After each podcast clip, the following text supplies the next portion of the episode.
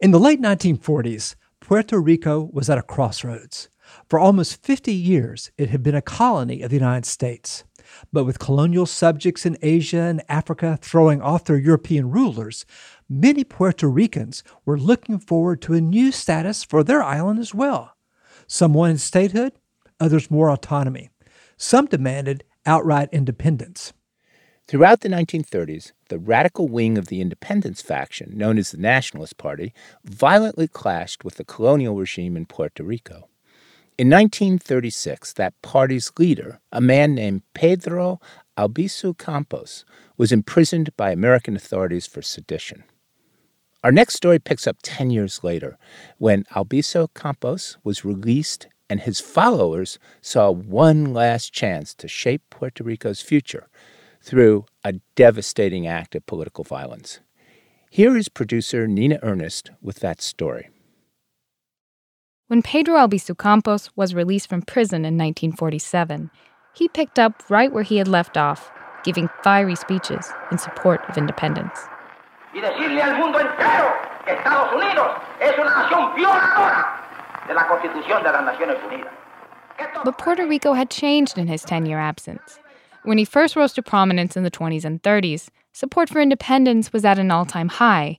Now, many political leaders were turning toward a new model, one that meant more autonomy for Puerto Rico, with continued oversight by the United States. It was a path favored by a savvy politician named Luis Muñoz Marin, who recognized that Puerto Rico's contributions to the Allied war effort had given it leverage to negotiate a more favorable status with the U.S.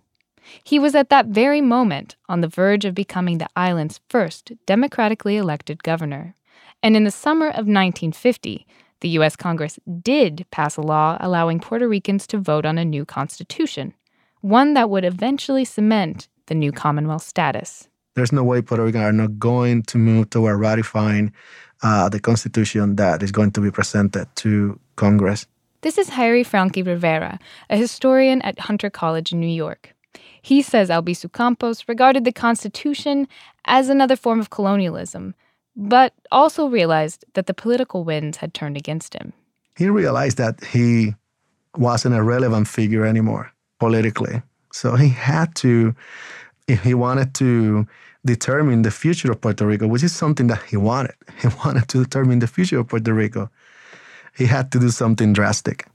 His desperation was fueled by a repressive gag law that had gone into effect months after he had returned from prison.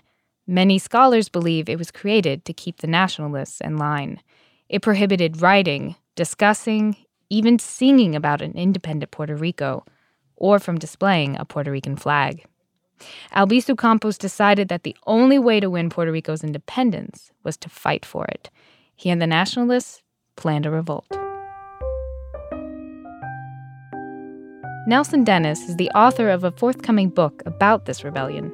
What they planned to do was to have an island wide set of, of actions where they assaulted the police precincts to hopefully get some weapons, which they didn't have many of, and then they would retreat to the central town of Utuado, which was nestled in a ring of mountains, pretty much in the center of Puerto Rico, and they were hoping to hold out for about two weeks. Now, the hope here wasn't to win a military victory. The Nationalists were a small force, and they knew it. It's important to, to emphasize that Albizu Campos and the Nationalists knew that militarily it was ridiculous to attempt to confront the United States, you know, the most powerful country in, in the world. What they needed to do, and they needed to do it with some urgency, was to get world attention and specifically the UN Decolonization Committee to focus on what they considered the colonial situation in Puerto Rico. In this era of decolonization, the newly formed United Nations had a special committee to help that process along. The nationalists wanted their help. And so, on October 30th, 1950, nationalists assaulted police precincts in seven towns. They stormed Governor Munoz Marin's mansion, La Fortaleza, in San Juan. In one town, Jayuya, nationalists even managed to lift the Puerto Rican flag in defiance of the gag law and declare for the Free Republic of Puerto Rico. The countermeasures were swift. President Harry Truman declared martial law. Munoz Marin called in the U.S. trained Puerto Rican National Guard. And most striking of all, those National Guardsmen bombed the towns of Jayuya and Utuado. It was the only time, says Nelson Denis, that the U.S. military carried out a bombing campaign against its own citizens. So that's how the United States dealt with it very quickly 5,000 National Guardsmen, a bombing of two towns, and a clampdown on any media attention to it. President Truman tried to dismiss everything, the revolution that happened in 1950, as quote unquote an incident between Puerto Ricans. But that didn't seem all that credible when two of those Puerto Ricans showed up in Blair House and tried to assassinate him. Outside Blair House, the president's temporary Washington home, extreme fanatics of the Puerto Rican Nationalist Party try to force their way in, guns blazing to assassinate the president of the United States. When the three-minute shooting is over, assassin Griselio Torresola lies dead on the Blair House lawn, and White House policeman Leslie Coffelt is dying a few feet away. The assassination attempt took place on November 1st. By the following day, Puerto Rican forces had the revolt under control. In the end, 28 people had been killed, most of them nationalists. Between 1 and 2,000 Puerto Ricans were arrested, including Pedro Albizu Campos. And once again, the revolutionary went back to prison. He would spend yet another decade of his life there.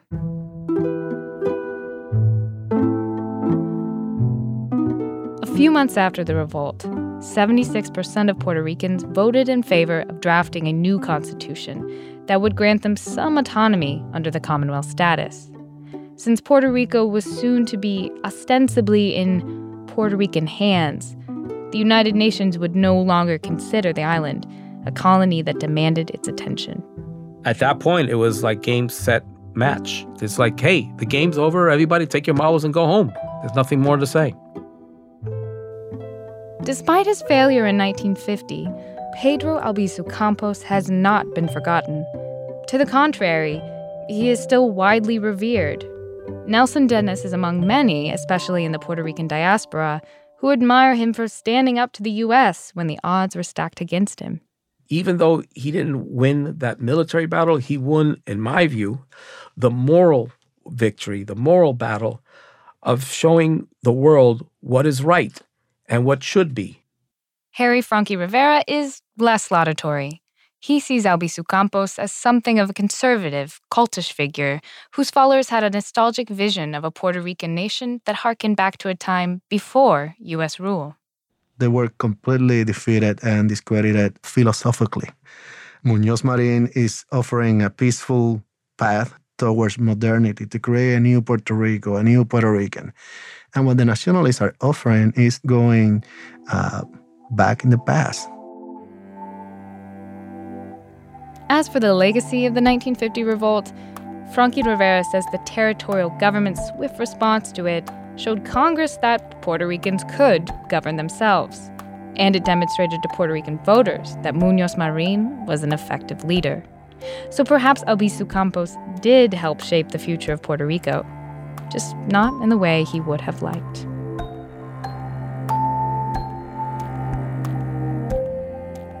Producer Nina Earnest. Helping her tell that story was Harry Franqui Rivera from the Center for Puerto Rican Studies at Hunter College and Nelson Denis.